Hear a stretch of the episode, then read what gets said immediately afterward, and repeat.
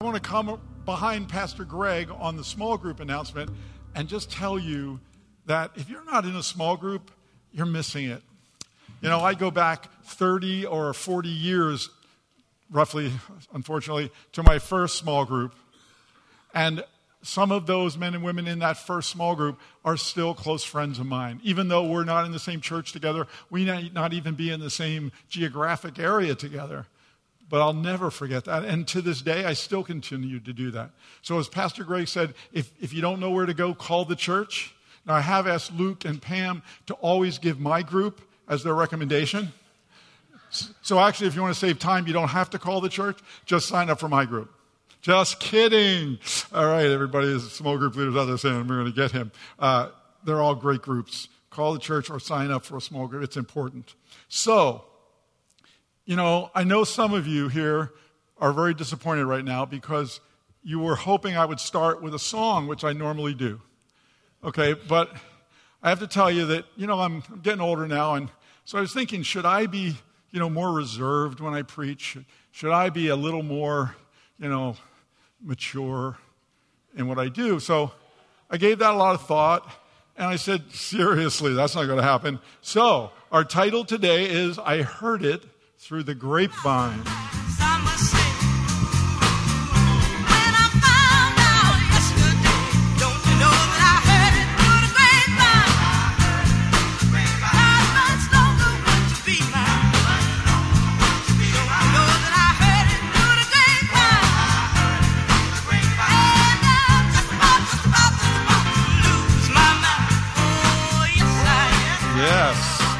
Iconic Motown song. There's a few of you in here that said, What was that and who was that?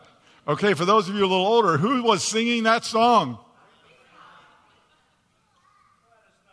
Bam! Gladys Knight and the Pips. Okay, so they recorded this. I won't make you come up with the year. 1967. 1967. Song was written and performed by Gladys Knight and the Pips. It went to number two on the Billboard charts. But the next year, 1968, someone else covered that song, meaning they sang it, even though they didn't write it and originally do it. Someone else sang it. Who was it? Marvin Gaye. Come on. Now, Marvin Gaye recorded it. One year later, it went to number one on the Billboard charts and stayed there for seven consecutive weeks. Come on. All right, enough Motown trivia. Let's go to the title of our message I Heard It Through the Grapevine. So I'm going to read to you. Some of you may know where that saying came from, but I'm going to read to you for those who don't so you'll understand. The term originated in the USA and comes from the telegraph system invented in the 19th century by Samuel Morse. The system required thousands of miles of telegraph wire to be installed, held in place every several yards above the ground by telegraph poles placed at regular intervals along the telegraph route. People thought the wires and poles looked like the strings used to train vines, so the telegraph lines, those lines, became known as the grapevine. During the American Civil War, rumors were often spread via the telegraph lines. When people were asked whether a particular story was true, they would often reply, I heard it through the grapevine. So there you go. Now, Interestingly, that term is usually used in the context that the person speaking really doesn't know if what they're saying is true or not. It's usually a rumor. There's no factual basis many times. They just heard it through the grapevine.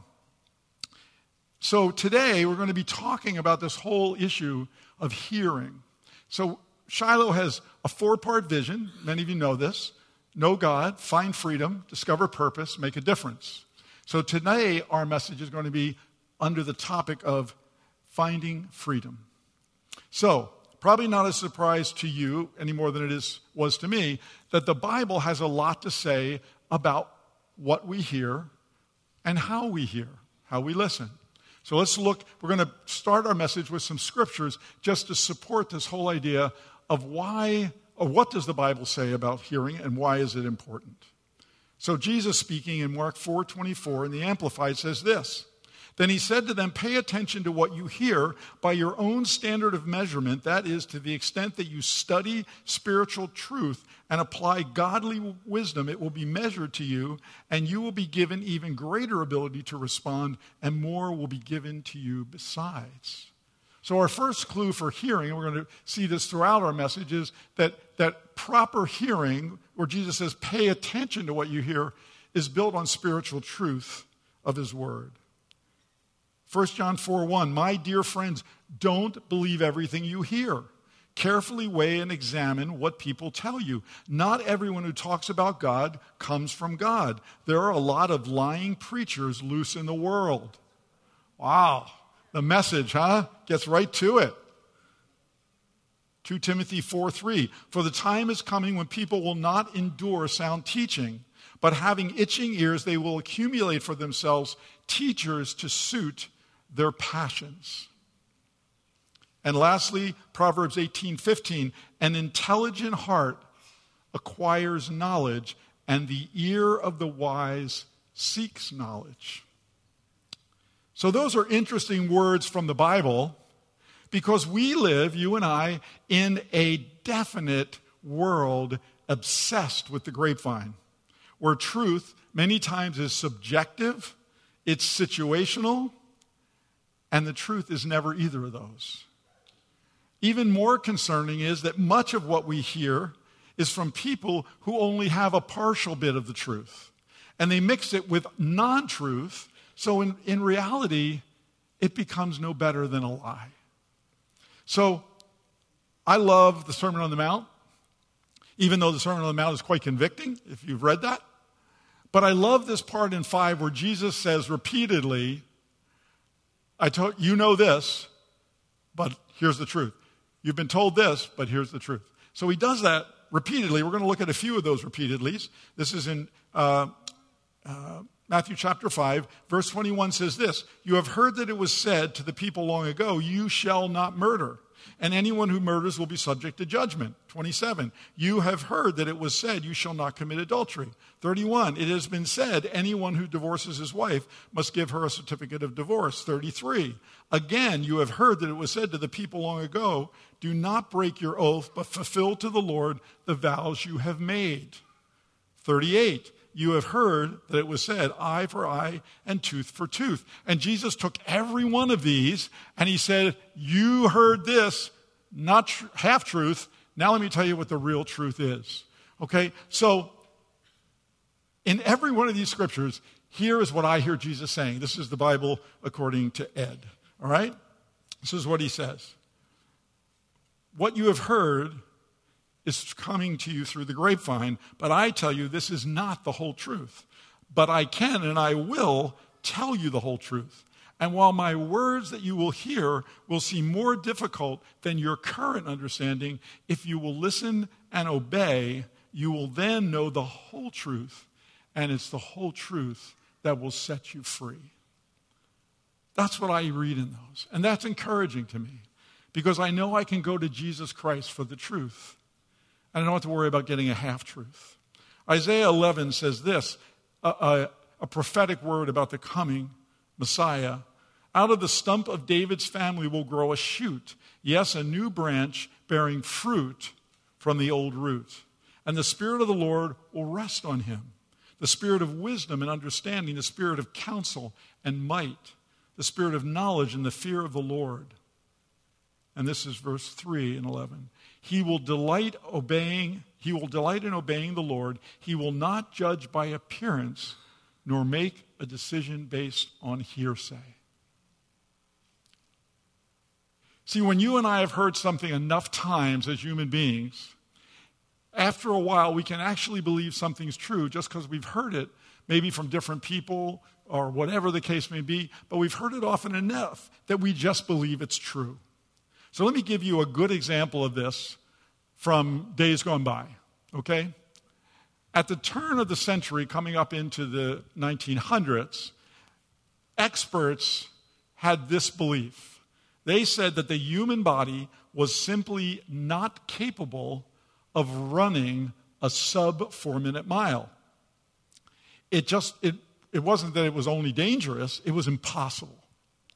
So in the 1940s, rocket forward, the record was pushed to now someone had run the race, a mile race, in 4.1 second. Okay? Four minutes, one second. And you know, that stood for nine years. For nine years, no one ever passed four minutes and one second. Why? Because runners really struggled believing that that was not the pace that probably you'd want to go if you wanted to live. However, on May 6th, 1954, a man broke the four minute mile for the first time. You know who it was? Oh. Somebody got in the first one. Roger Bannister. Okay? And here's what he ran the mile in three minutes, 59.4 seconds. And he lived. So this had stood the test of time forever. And here it was. And guess what happened right after that? People started breaking the four minute mile on a fairly regular basis. So, no matter how long or how many times we hear the same thing, it doesn't mean it's true. So, what are we to do? How do we figure this all out? Well, when in doubt, go to the one who is the truth. Not Paul Pierce. The truth. John 14, 6 says this Jesus answered, I am the way and the truth and the life. No one comes to the Father except through me. See, that was a truth my mentor brought to me very early in my Christian walk.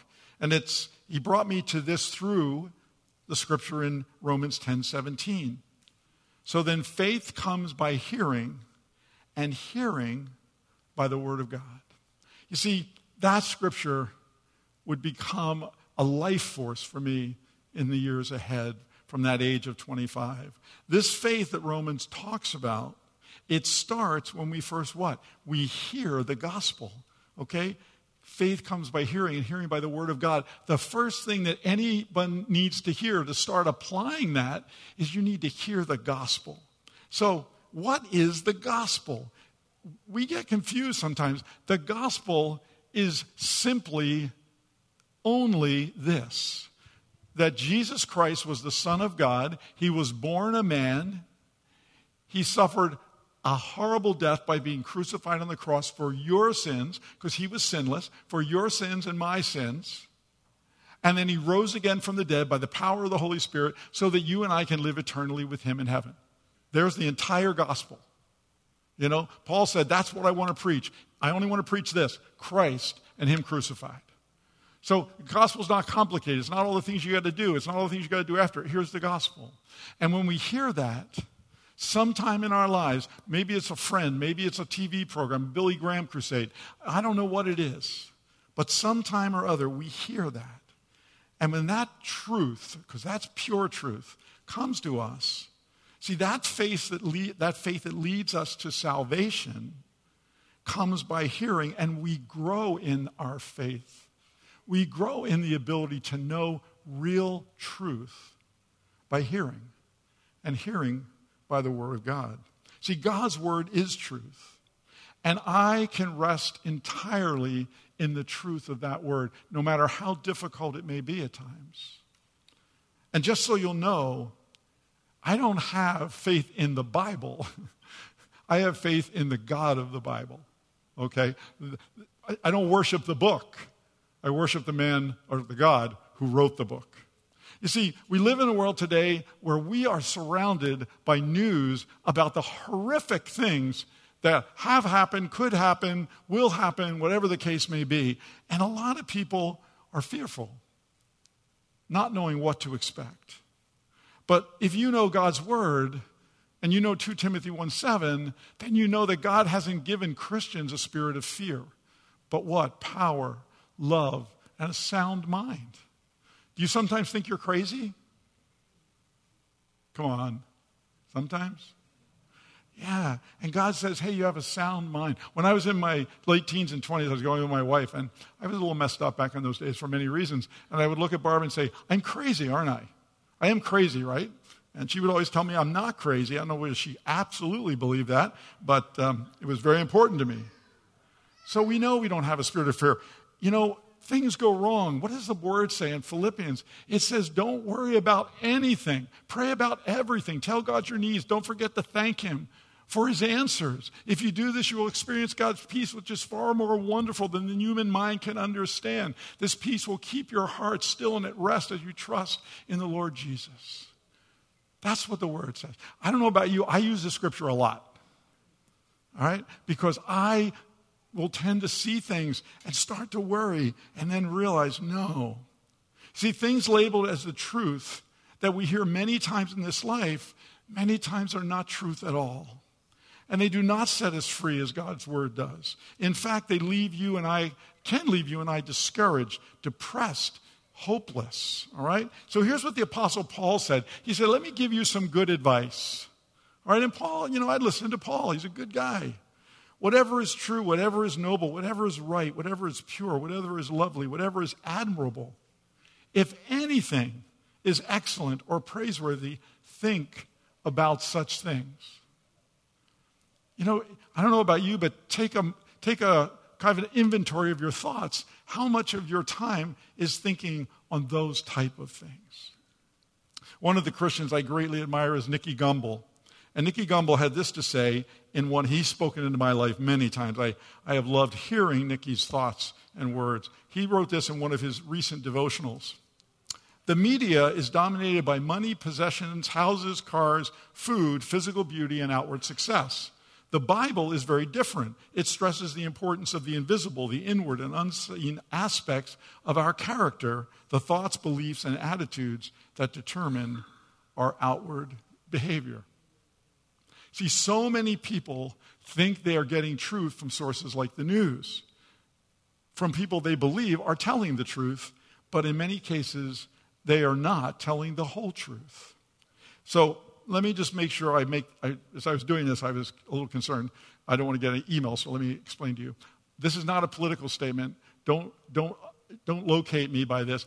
I had issues with the media 35 years ago. I decided, this is me personally, I decided that I would not watch the news anymore. And when I needed to, I'd be very selective where I watched that news. And if I could possibly, most of the time, I want to read the news because it takes all the drama out that people in, inject in the reporting. And, and see, I came to, this is my opinion. I want to know when some idiot, some Satan possessed person goes in and shoots 50 people or 13 people somewhere, I want to know that because I want to be able to pray. But here's what I don't need to know. I don't need to know all their names. I don't need to know uh, where they lived. I don't need to know where the guy got the gun. I don't need to know what his upbringing was. I don't need any of that. Okay? What I need is just to be able to pray for the tragedy that is going on. Now, again, you can disagree with me. It's all right. But, but I, I have I have really benefited by not sitting in front of that TV and listening to, to people tell me. I love it when the political speech is over and then people tell you what you heard. I mean, I just listened to it. And they're going to tell me, here's what he said. I just listened to it. All right? So I get a lot of good news from one source the Bible. And you, well, Ed, the Bible's old. Let me tell you something. That Bible will kick butt any day of the week against any other news you get. It's as, it's as relevant today for you as a believer, much more relevant than any other uh, truth you will get. So, in that vein, I'm going to read you something. I don't usually do this, but I was reading an article a few months back, and as I read it, I got more and more excited. And, and I said, Oh, I want to share that. So, I'm going to share this with you. This is not a spiritual article. But you know, if you know anything about Pastor Greg, what is Pastor Greg like? Data. Never forget that. Data. Okay? If you want something from Pastor Greg, bring data. And he is great with that. All right? So this is an article on data only, but it's very interesting. This is an article by uh, Max Roser from economist at University of Oxford, and he entitled the whole thing "Our World in Data." And then he says, as his subtitle, The Short History of Global Living Conditions and Why It Matters What We Know. That, and why it matters that we know it. So here's what Max had to say A recent survey asked, all things considered, do you think the world is getting better or worse? Well, in Sweden, 10% thought that things are getting better, 90% didn't. In the US, there were only 6% of the people who thought it was getting better, and Germany, only 4%. Very few people think that the world is getting better. So, what is the evidence we need to consider when answering this question? If the question is about the whole world, then as a whole, the answer must therefore incorporate and include everybody. To see where we are coming from, we must go back in time. You know, five years, 10 years, 30 years, even 50 years is not enough time to see a trend of the whole world. Okay? to avoid portraying the world in any kind of a static way because changes don't occur all the time in smaller increments, and smaller increments can be 30 and 50 years when you're talking about some of the things that we're going to be looking at. We have to start 200 years ago before the time when living conditions changed dramatically. Researchers, we're going to start with this uh, on extreme poverty. Researchers measure extreme poverty as living today with less than $1.90 per day. These poverty figures take into account non monetary forms of income, different price levels in different countries, and all of that adjusted for inflation. A lot of work goes into that. So, this is the chart that will show you. I know you can't read it. I don't like showing charts you can't read, but there was no way to get this large enough uh, to be seen. So I'm going to, you, you'll see the trend. The first chart, this chart, shows the estimates for the share of the world population living in extreme poverty. In 1820, only a tiny elite enjoyed higher standards of living, while the vast majority of people lived in conditions that we today would call extreme poverty. The number, if you look at the chart or can see, it is 90% of every human being on the face of the earth lived in extreme poverty. Okay, that should be shocking. Since then, the share of the extremely poor has fallen continuously. However, slowly for a long period of time, but in 1950, two thirds of the world was still living in extreme poverty. In 1981, it was down to, to 42%, but in 2015, the last year that they have this data to report, the share of the world population living in extreme poverty has fallen below 10%. It is particularly remarkable, these particular statistics, when you consider that the population today versus the early 1800s is seven times larger. See, in the long time in which the world lived in a non growth world, the only way to become better off is if someone else got worse off. Economic growth changed that. Growth made it possible that you are better off when others become better off. Unfortunately, the media is overly obsessed with reporting single events and with things that go wrong and does not nearly pay enough attention to the slow developments that reshape our world. With this empirical data on the reduction of poverty, this is what the media could report. The headline would be this The number of people in extreme poverty, excuse me, the headline would be this. The, hold on. The number of people in extreme poverty fell by 130,000 since yesterday. So that's a lot, right? But listen to this. And they wouldn't have to change this headline once because every single day since 1990, on average, there were 130,000 people fewer in extreme poverty every day. I would guarantee you that's a statistic you've never heard.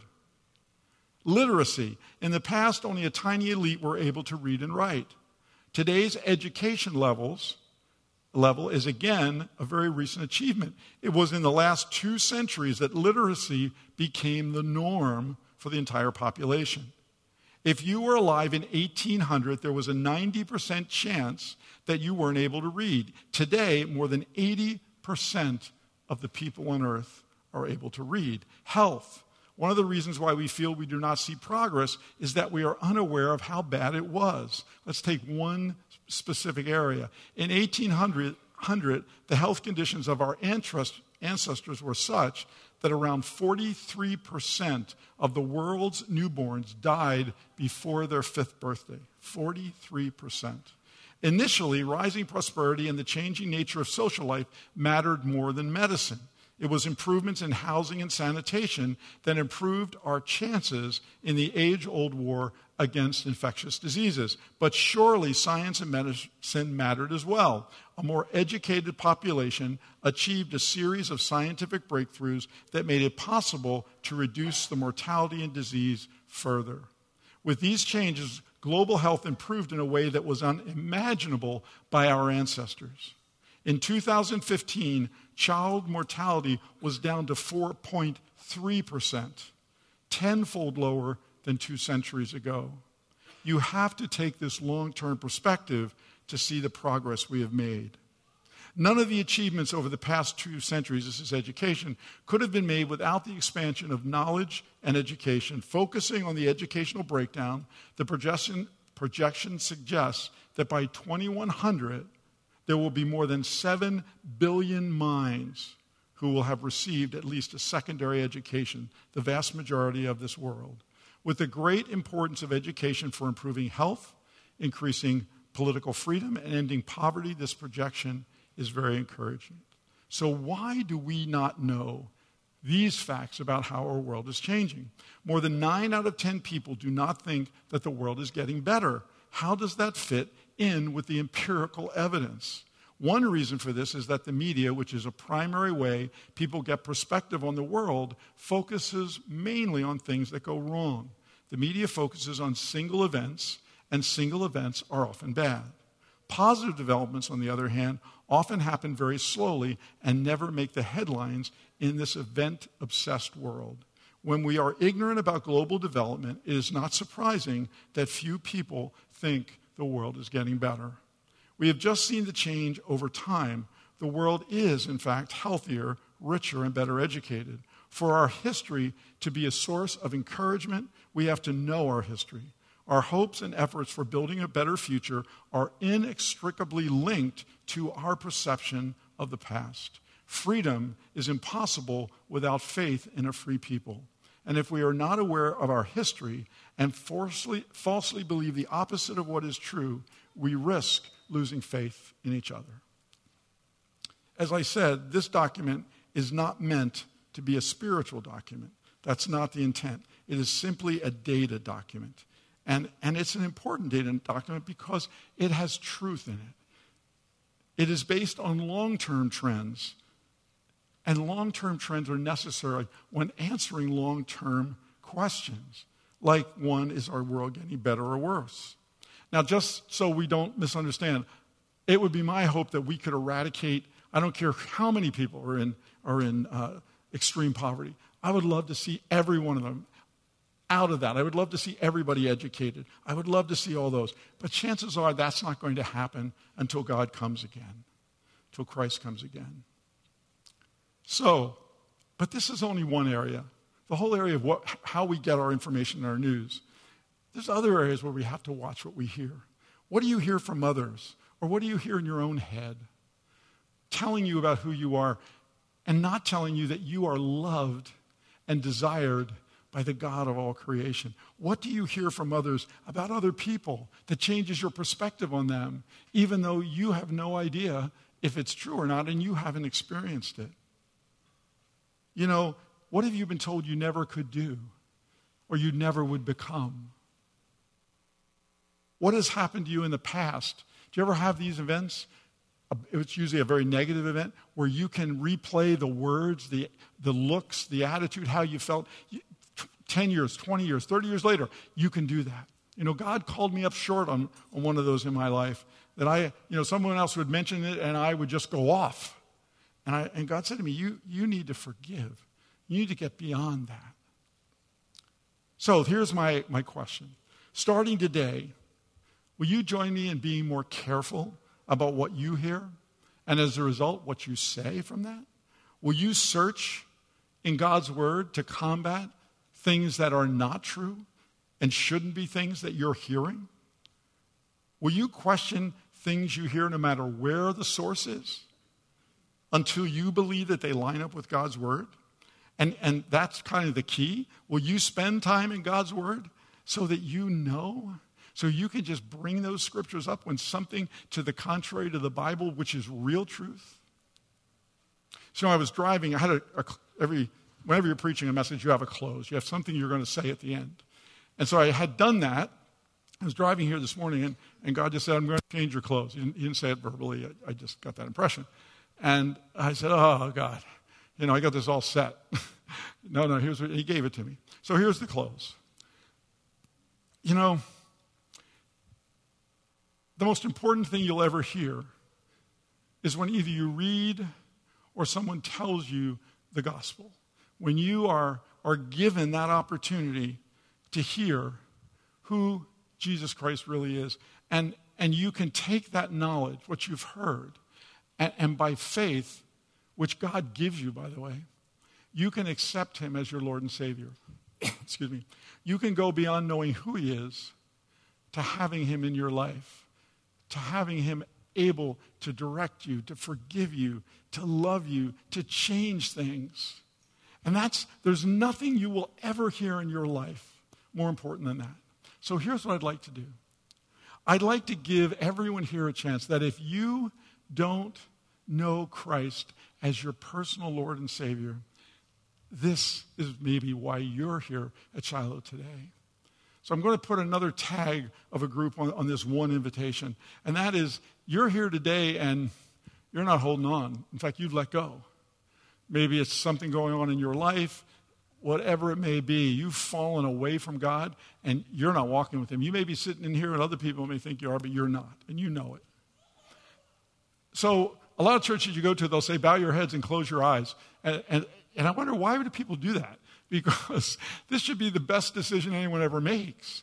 But you may say, well, it's embarrassing. Embarrassing? Come on. Here's what Jesus said If you'll acknowledge me before men, what?